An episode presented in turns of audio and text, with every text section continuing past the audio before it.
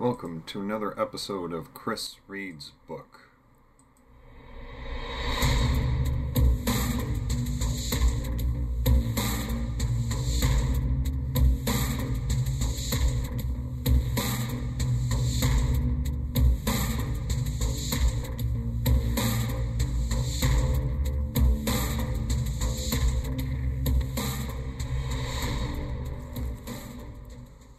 This week's episode of Chris Reed's Book. I am your resident author, Chris Pullman. And this week we are back to my second science fiction novel, uh, Martian Reporter Humanity's New Hope. I'll be reading one chapter out of this this week because it's a, a lengthier chapter by the title The Gathering Light. If uh, this is your first time listening to this podcast of mine, I encourage you to go back, oh, several weeks now, many weeks, because there was an interlude there where I was recording portions of my first non, uh, my first vanilla fiction novel, Linda's Cal Exit. But with the exception of that, this is a serial podcast, so I'm reading through the second novel of mine, uh, chapter by chapter, basically, or two chapters at a time, depending on how long they are. So, if you haven't listened to any of the other chapters of this book, I would encourage you to go back and do so, or else you're going to miss a lot of context. You don't specifically need the first book to listen to this one, but uh, I would at least listen to some of the other chapters out of this book before listening to this podcast. You can do that by either looking on your favorite podcast application, iTunes, or uh, uh, what do I use here? I'm going to unlock my phone here. I use Podcast Republic because I'm on an Android device. Or whatever you use. Search for Chris Reed's book. My podcast should come up and you can get all the back podcast episodes out there. Otherwise, if you don't do the podcast thing but you still want to listen, you can head over to narclaninc.com. That's N A R C L A N I N C.com. Go to the podcast link, the Chris Reed's book page, and there, listed uh, as linked MP3s, are all of my back episodes from this podcast. You can find them all over there, download them, or stream them from the website, whatever you prefer. In the meantime, assuming that you have gone back and listened to previous episodes of this book, or that you're already caught up, I am going to continue with this week's chapter, The Gathering Light. James Hall knew instantly what the meeting was truly about. Tim Fowler had implied that it would simply be a meeting concerning the underground. But the minute Makia walked in, Jim knew better. She had not shrouded her thoughts from him at all, even though she could. Not only was she one of the two leaders of the underground, but a high ranking double agent of the censorship. In retrospect, it was little wonder that the information raids of the underground had been so successful. Kia was no doubt feeding them contraband shipment information. There was more to it, though. Jim sensed that Makia was truly committed to the welfare and success of both causes. She was not just acting a part. There was something deeper underlying her role. Rachel, on the other hand, was exactly what she appeared a fervent member of the underground. She was dedicated, ironically, to fighting the influence of the censorship and its agents. Mr. Hall, a pleasure, Makia said, rising and gesturing at the remaining empty seat at the table. Kia, Jim replied, shaking her hand. Rachel. No one in the underground knew their last names. Very few had ever met them in person. And to have both in the same place at once was a true oddity. Once Jim was seated, he asked, So, ladies, what interest does the company have in me? Even as isolated as they were in the restaurant, using the common aphorism, the company, was a worthwhile precaution. One did not say underground in public. As Tim no doubt told you, the company has been keeping a close watch on you for some time, Makia replied. He had. Kia was still intentionally leaving her mind open. Why would the censorship encourage, through you, the theft of controlled contraband? James asked Makia directly in her mind. She had been well trained. She did not so much as blink. Then you know, James, Rachel picked up, unaware of his thought toward Kia, or of her thought reply, that due to recent developments, you have become even more important than previously thought. Makia, at the same time, thought, James, at its inception, the Department of Censorship was set up not to suppress information, but to preserve it. Rachel continued, just the information you no doubt gleaned from talking with Eric Pullman makes you an invaluable, invaluable asset worth protecting. As did Makia, we quickly surmised that our mission would be short lived if utterly successful, so we built in flaws to keep our mission alive. As such, we would bring you into the company with full benefits. One of those flaws was our creation of the Atmo Underground. Listening to and trying to comprehend two conversations at once would have been difficult had it not been for James Christopher's abilities, which Jim had unconsciously tapped. Not only was Jim being courted as a member of the Underground, something he had aspired to before encountering Eric Pullman, but was also being told that the Underground was in fact an artifice of the censorship. They were allies, simply one way blind. Well, I'm quite flattered by the offer, James replied to Rachel, while also thought replying to Kia. And what has such to do with me? As you should be, James, said Rachel, while Kia thought a flaw was not the only reason the underground was created, nor was it its first incarnation. We knew at its inception that there would be a time when the fight would again need to be joined. Rachel finished. We are picky about our recruits. And yet you let Tim Fowler in? Jim joked to Rachel as he thought at Kia. Joined how? We do more than just steal books, Kia replied over Rachel's. Well, he is a special man, of a different sort. You'll get no argument from me, James said aloud, thinking. You trained them?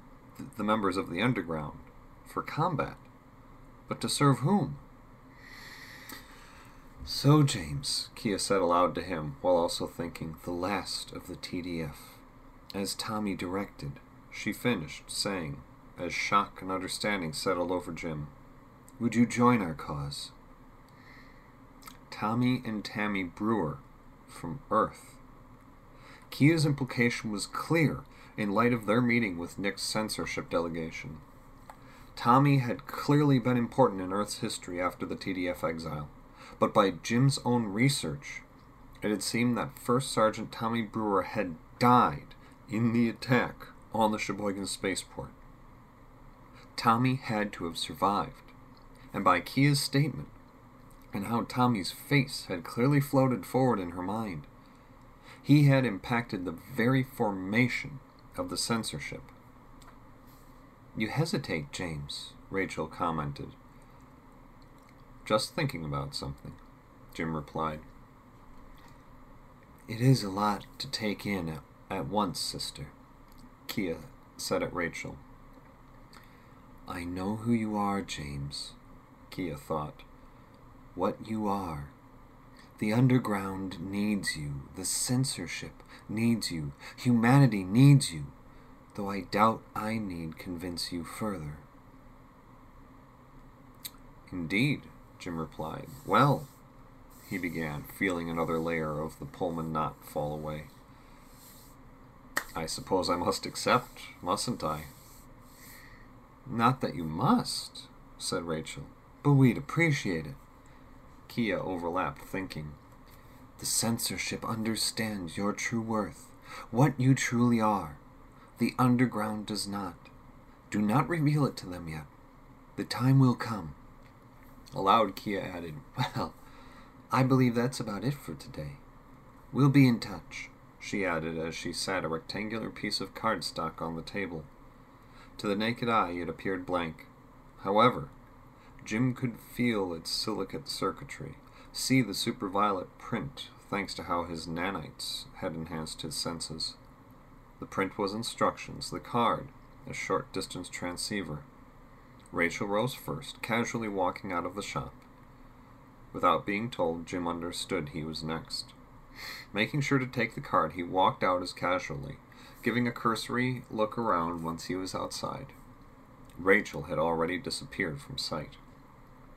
Jim decided to walk home rather than take public transport. Things were unveiling themselves so rapidly.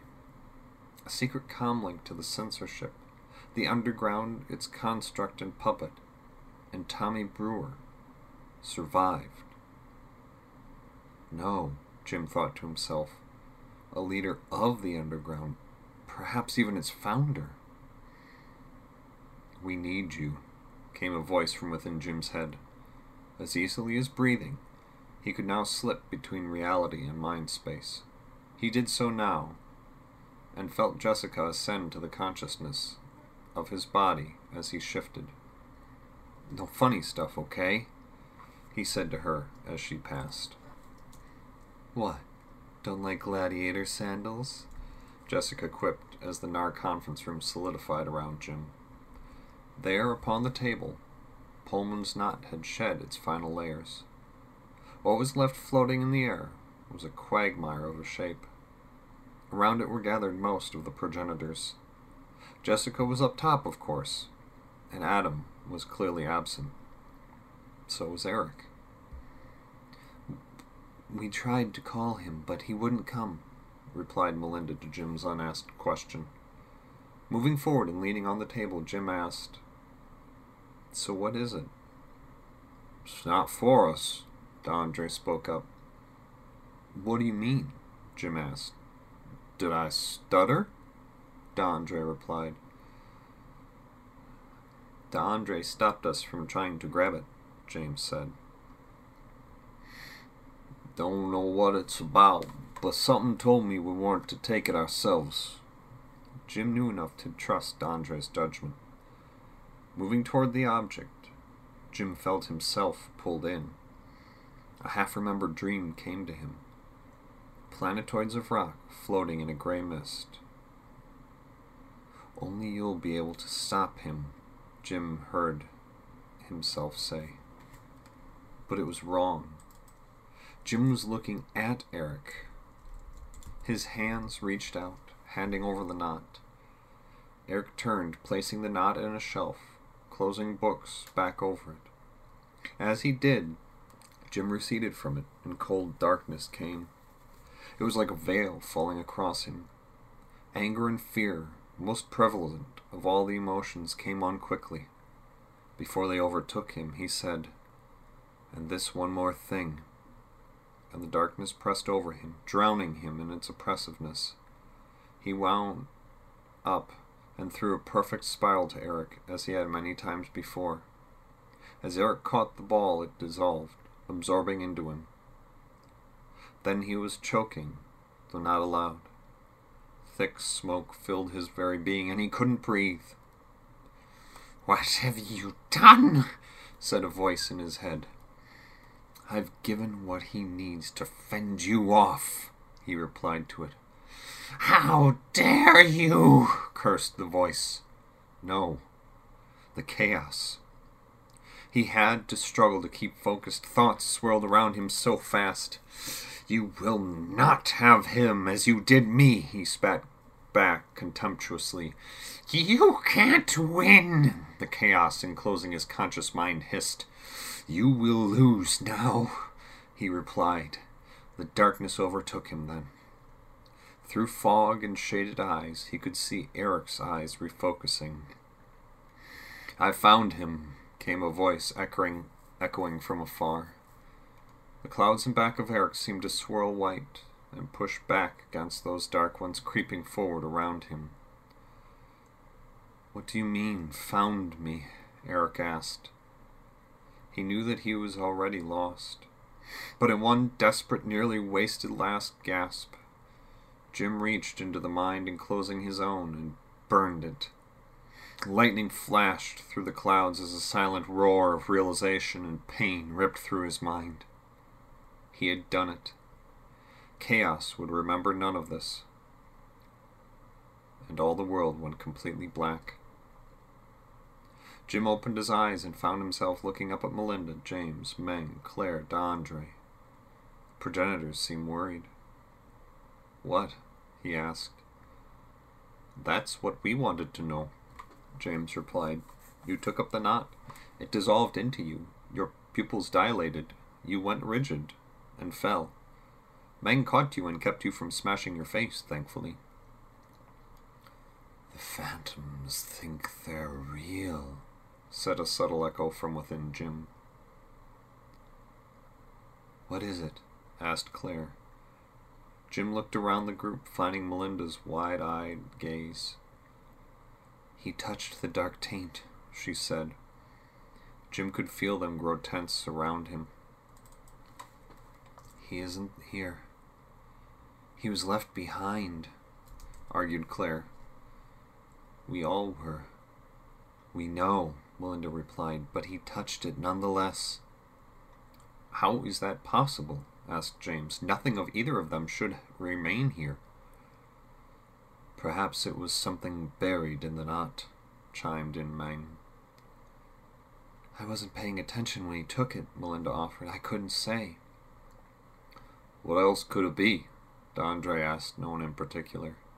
If he couldn't find another answer, one must not exist.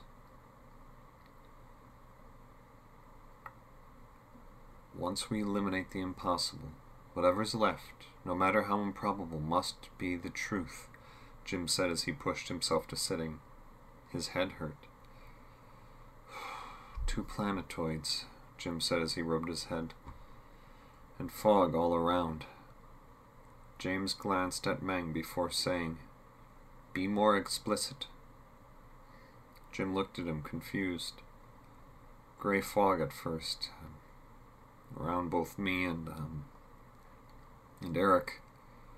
He, he was across from me.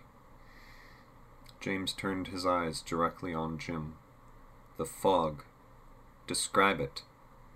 He wrinkled his brow, focusing. Jim was trying to see what memory he was accessing, but was being actively blocked. Why? The atmosphere grew more tense. D'Andre and Claire shifted to his sides, James in front of him.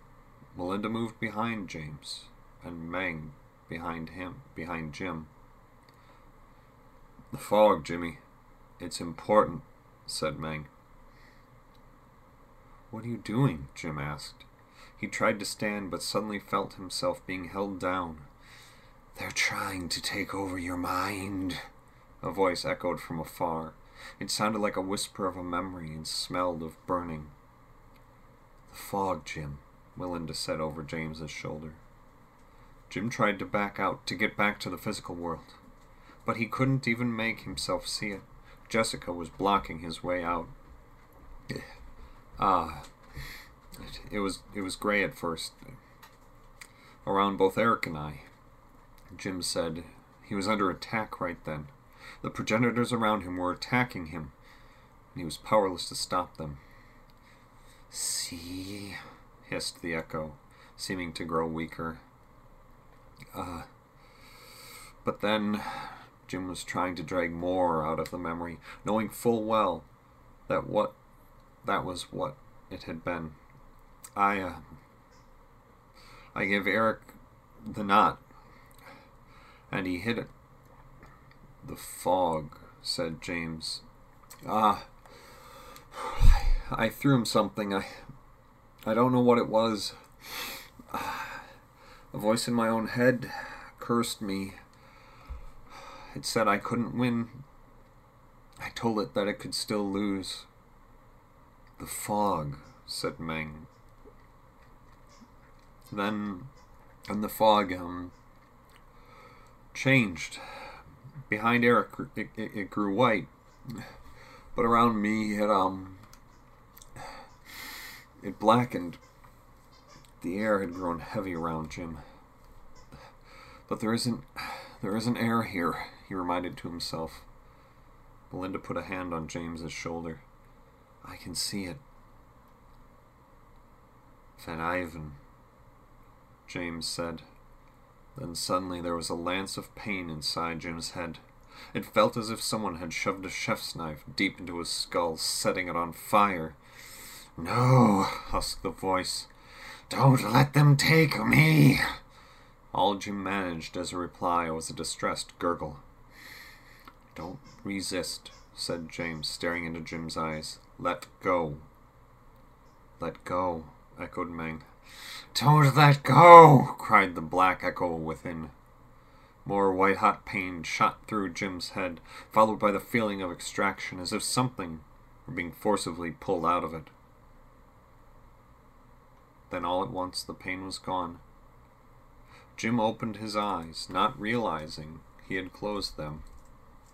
He was staring once more at the NAR conference room ceiling. Not good, Jim mumbled as he pushed himself up. You're fine now, said James, pulling Jim to his feet. But you'll want to see this, he added, turning Jim around. There before him was something not quite human in form. It had two arms and two legs, a head and fingers, but otherwise lacked definition. A memory rushed back to Jim of Greece and. The Acropolis, he gasped. Chaos, he added, seething slightly. It appears as, as the final form he had taken there. Merely a shadow, said Meng, who had moved opposite James, both of them standing guard between Jim and the being, flanking them. Something Chaos managed to hide away within either Adam or Eric's construction, hoping it would take over once you opened it. Meng was unblinkingly staring at the shadow. Who are you? Jim asked it. As Meng said, merely a shadow. The Dark One molded me from himself. He knew that somehow Eric and Adam conspired against him, but didn't know how, said the Shade. Its voice was a rasping sound, and chilled Jim to the bone. How did you sense him? Jim asked James and Meng, though only James looked at him. The memory you experienced, replied James. It made us pensive, added Meng, holding his steel-locked gaze on the shade. But whose memory was it? Jim asked them. Adam's, James, Meng, and the Shade replied as one. Their voices together carried a note of satisfaction, pride, and disdain. How's that possible? Jim asked them. He's not with us. Isn't he? rasped the Shade. James and Meng raised their arms, seeming to encircle the Shade. We shall not fear, said James.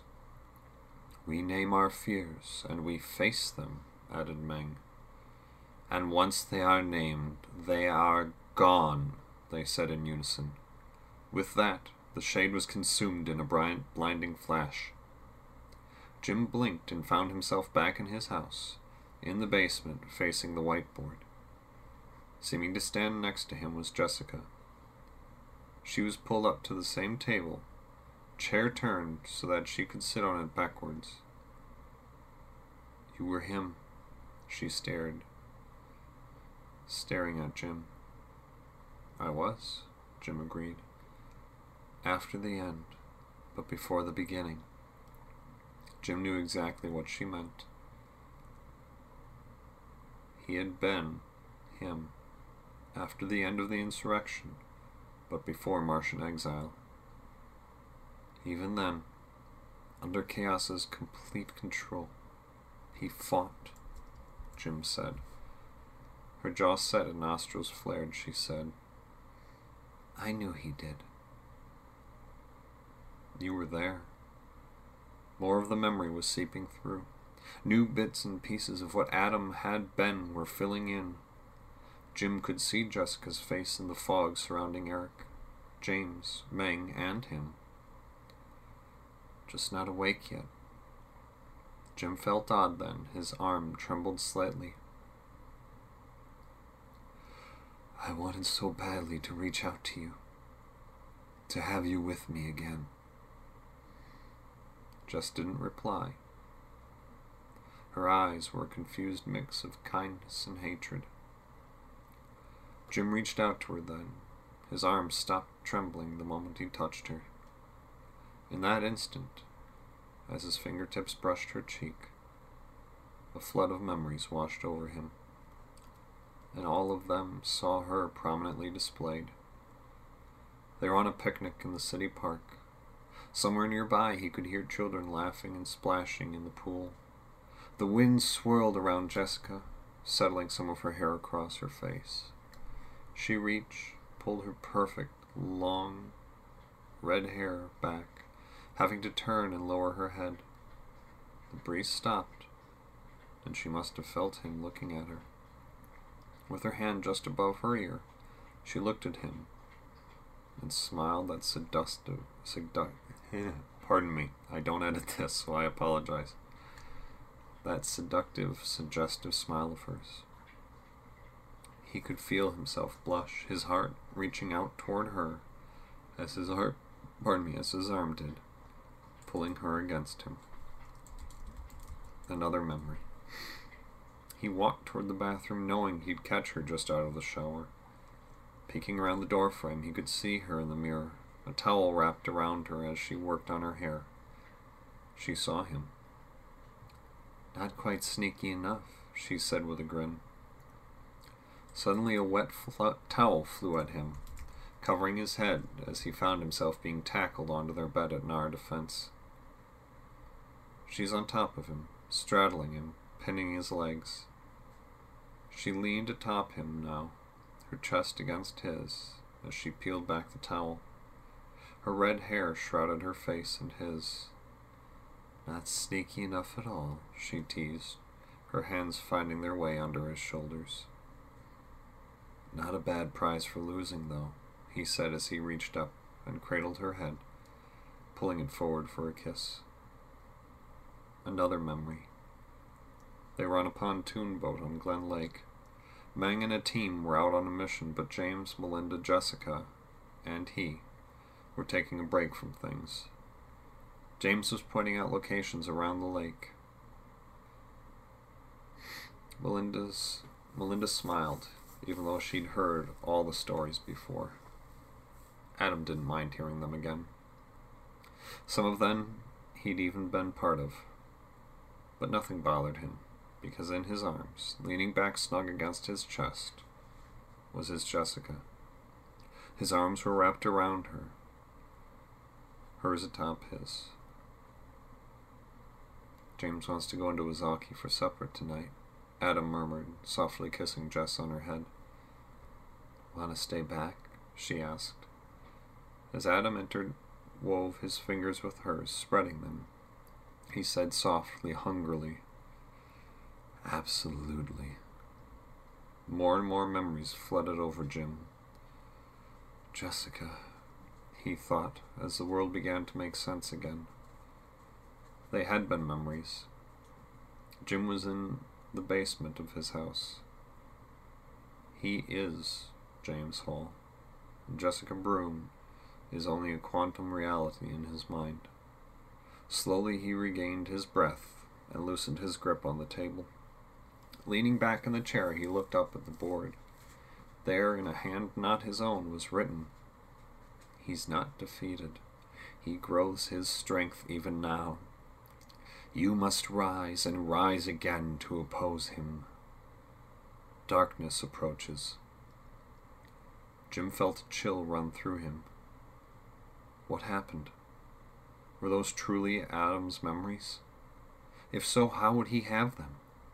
Adam was still Chaos's prisoner, wasn't he? Jim reached out to the other minds, those of the progenitors. Found nothing. Suddenly he was scared. As scared as when Eric had just given all those other minds to him. He had so quickly come to rely on them, and now they were gone. Silent. Out of the corner of his eye, he spotted more writing on the board, writing that hadn't been there a moment ago. It read, Only you can face him now. You know why. But Jim didn't. He felt cut off and alone, abandoned, and very afraid.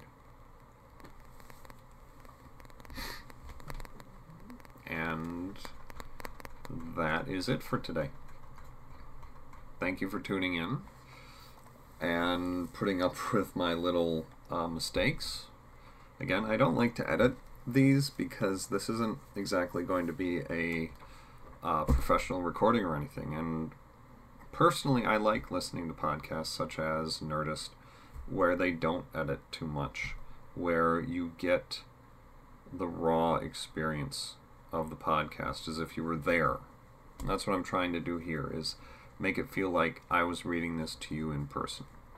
I apologize if you heard the squeaky toy in the background. That's the dog who wants to go out, so I'm going to kind I'm going to cut this short. Um, if you have any comments, any questions, anything that you would like to share with me, including that you're listening to this podcast, please head over to the website narclaninc.com slash Chris Reads Book. There you will be able to find links off to my author Facebook and Twitter account. Go like me, follow me, and then uh, send me a message, a direct message, a comment on the Facebook, and let me know that you're out there. Again, thank you for tuning in. Have a great week keep being awesome.